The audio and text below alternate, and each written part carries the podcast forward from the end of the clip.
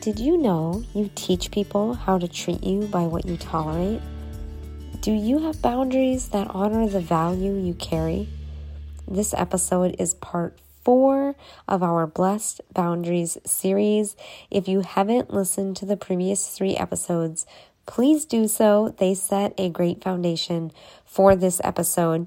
And today I share how to ask better questions to get the results you truly desire the possibility of eliminating those exhausting interactions with people that dishonor you, and why you are not responsible for other people's response to you showing up in one specific way. I received a five star review entitled Treasured Momma from Kaylee Ray 58, and it says, Wow, this was so refreshing to hear. Kori is so encouraging and uplifting. If you need help finding your identity, not only as a mom, but a child of God, this is for you. I encourage you to take a listen. I love that it's only 15 minute episodes, but so much goodness packed in. Kaylee Ray, thank you. Thank you so much, Mama. It is such a privilege to do this work. And thank you for acknowledging the value here on the podcast and for sharing this with others. I love to give back and honor our listeners by featuring them in a future episode and in our newsletter. Head over to iTunes and leave your very own review because I would love for you to be the next feature. For now, let's explore the freedom found in wealthy well being. Hey, hey, Mama. Welcome back to the Treasured Momma podcast. I'm Kori Messer, a Kingdom Life Coach and messy mompreneur, and I want to know if you're like me.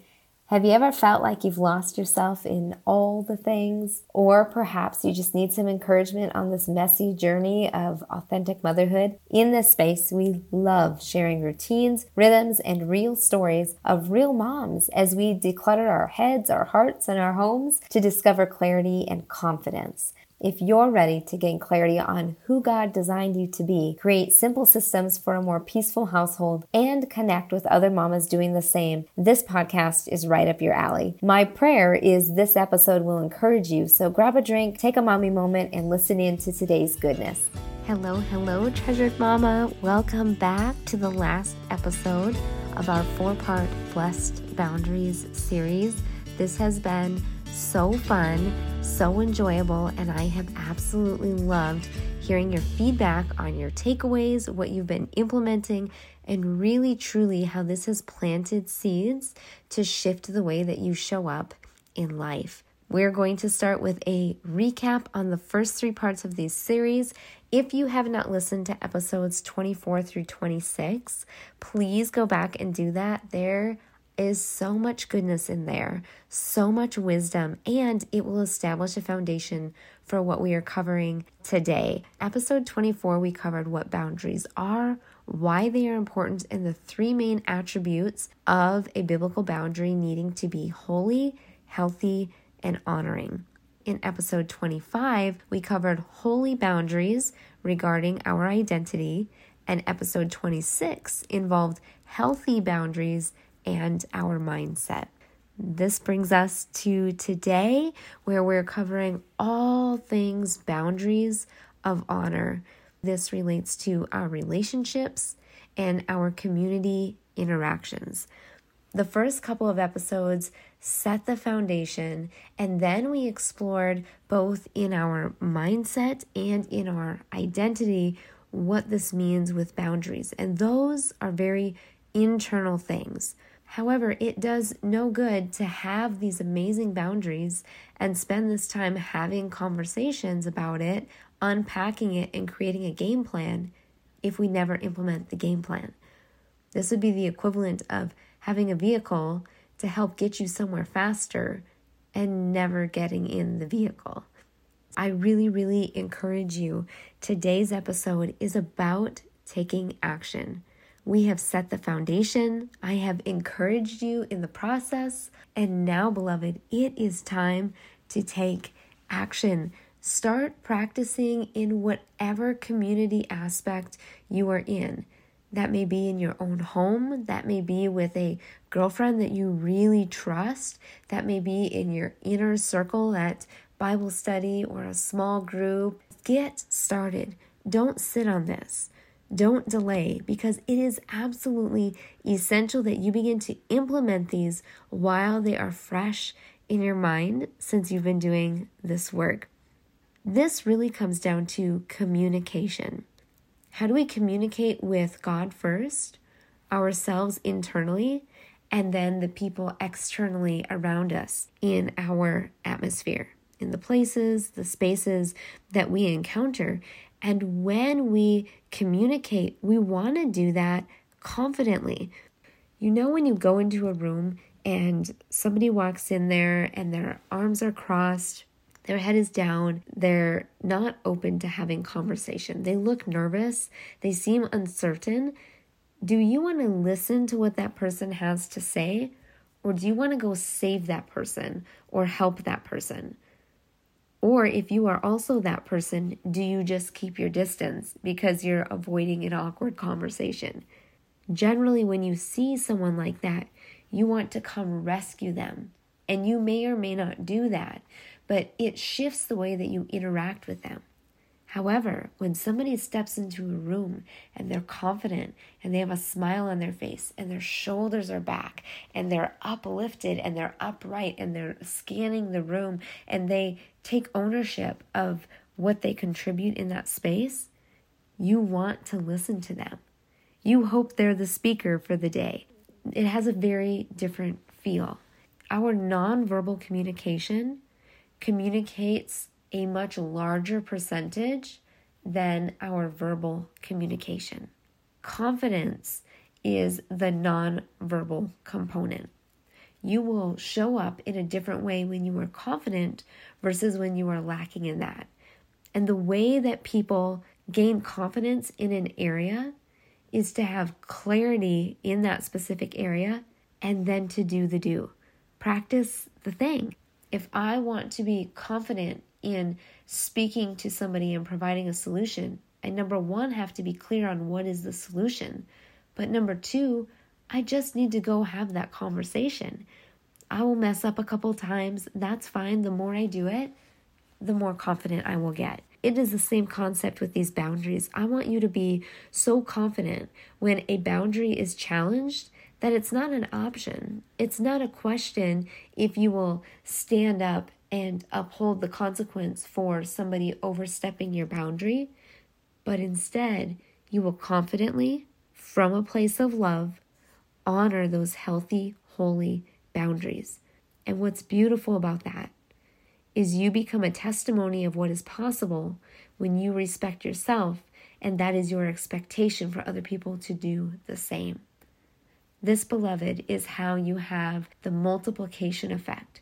This is how you walk in a place of wealthy well being because you partner with the things God has given you from heaven.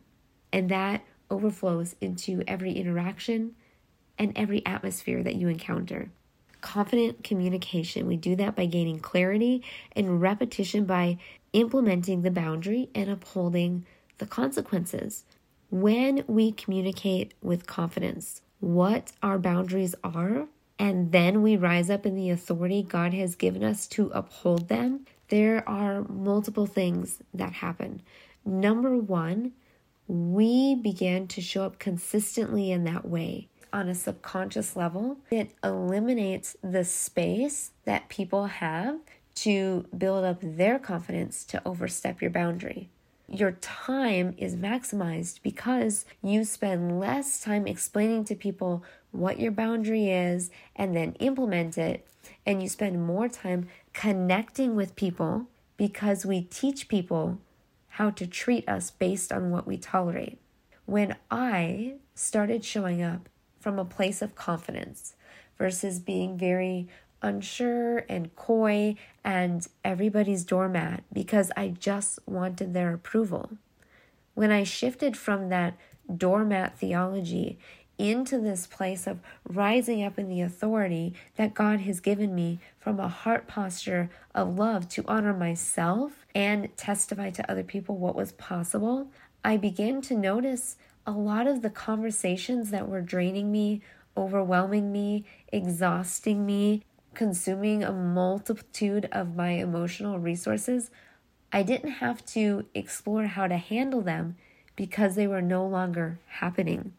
People realized if they were going to have a conversation with me, it needed to be a conversation that did not have gossip. It needed to be a conversation that was speaking life into the situation. It needed to be a conversation where they showed up and did the best that they could do. It doesn't mean they needed to be perfect, but it did mean that they needed to show up and respect me and my boundaries, and they needed to show up with excellence to the best of their ability with where they are at. So, beloved, I encourage you if you've ever asked yourself things like, why does it always happen to me that I get stuck in the corner with people that are just sucking the life out of me? Or why do I always get mistreated? As I mentioned earlier, if you feel like you're everybody's doormat or everybody's punching bag, or why do they keep expecting me to tolerate them treating me as less than when I show up in a certain friend group? It may be time to either communicate your boundaries or implement your boundaries by separating yourself from certain social circles. Because if you have gotten clear on your identity, if you're absolutely clear on that, you know who you are and you know whose you are, and you've shifted your mindset to take every thought captive. So you begin to partner with a belief system that is aligned with Christ. There is absolutely no reason why you need to be spending the majority of your time in these places and spaces where people are disrespecting you, dishonoring you, and you're partnering with a diluted identity. This is your permission slip. Permission granted, you are doing the work to confidently communicate the clarity you have around your boundaries.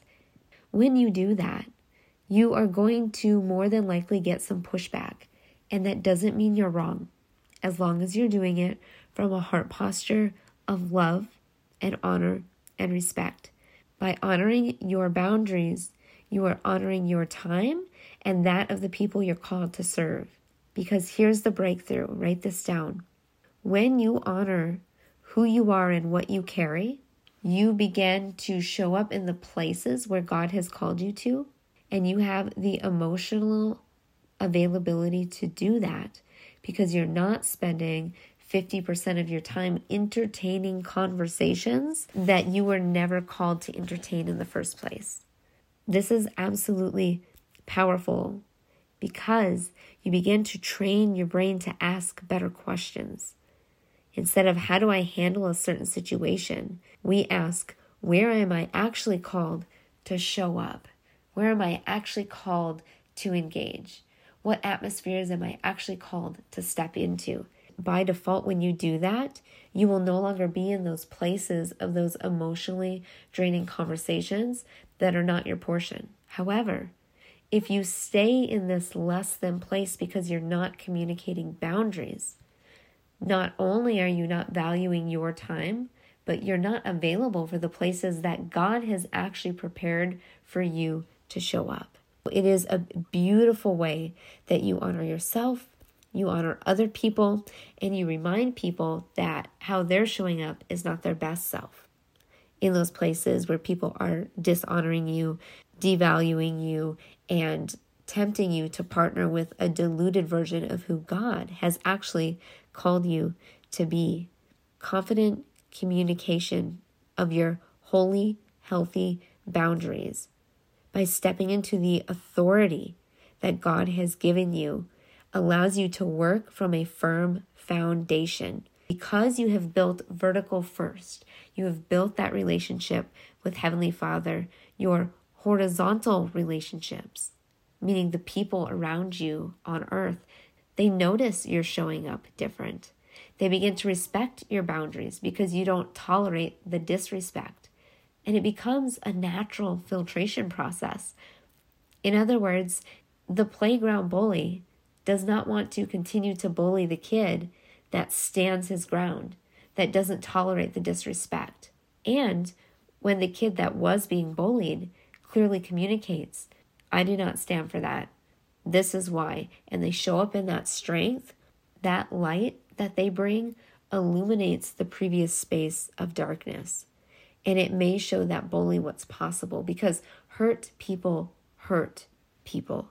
When you bring the light to a situation, you may illuminate something that a person has never seen before. You may be the only Jesus they ever experience. You may be the only person that loves them enough to lift them higher. You may be the only person that shows up from a heart posture of love. Jesus is love.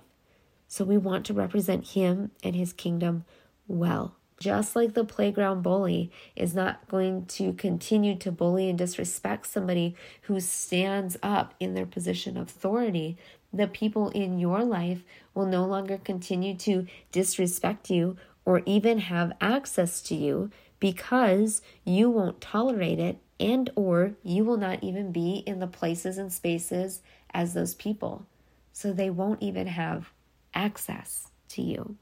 Again, when we work from a firm foundation, because we're building vertical with Heavenly Father first, people notice those horizontal relationships, notice how you're showing up different, and know that you are not responsible for their reception or rejection of how you're showing up and bringing the light.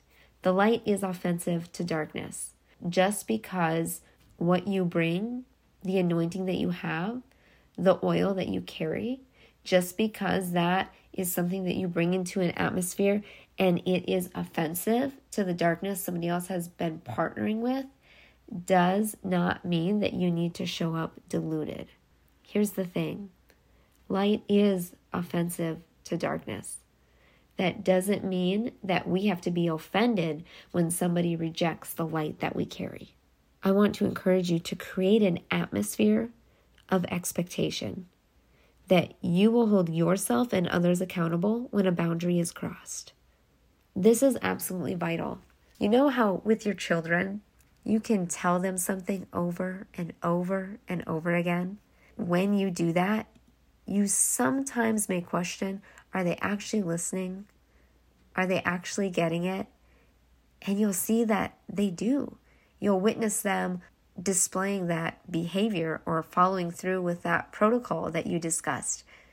And then one time, one time, you're a little bit tired and you let them slip up, and then they take it and they run with it. It's because we teach people how to treat us by what we tolerate. When your child shows up in the same place, the same atmosphere that you are, and you let down your guard, they realize I crossed that boundary and I got what I wanted. I'm going to do it again. They have an expectation based on your behavior. Have an expectation and create an atmosphere of expectation by other people that you will uphold your boundaries and you will hold yourself and others accountable when they're crossed. You communicate to somebody when you disrespect me in this specific way, with your words, with your actions, this is the consequence that will happen. I will no longer be available or fill in the blank. And then actually uphold it. Because when you do that, people begin to gain some curiosity on what has shifted in your life that you're showing up different. How did you gain the confidence to do that? And why do you appear to be unfazed when I come at you with all of my offense? And what that does, beloved, is it opens up an opportunity for you to share with them this process of healthy, holy boundaries that honor who you are, what you carry, and the boundaries you've established as a result. It all points back to our King, Heavenly Father. So, by you honoring the healthy, holy boundaries you have created with Christ, you are honoring Christ's best for you. Heavenly Father, I thank you so much for this beautiful experience walking through this series of boundaries. Lord, I pray that the person listening to this right now, in this specific time, in this specific season, that the boundaries that are on their heart that he or she may not have even discovered yet, God, that you would give them the courage to walk through this process, uphold these boundaries, honor themselves and honor you, and testify to everybody in the process that you are good, that it is possible to be set apart for a specific purpose, and to choose to uphold those consequences daily. In your mighty name, Jesus, we pray. Amen. Hey, Mama, one quick thing before you go. If this podcast blessed you in some way, the number one way you can pay it forward is to head over to iTunes, Treasured Momma Podcast, and leave a review and subscribe to the channel.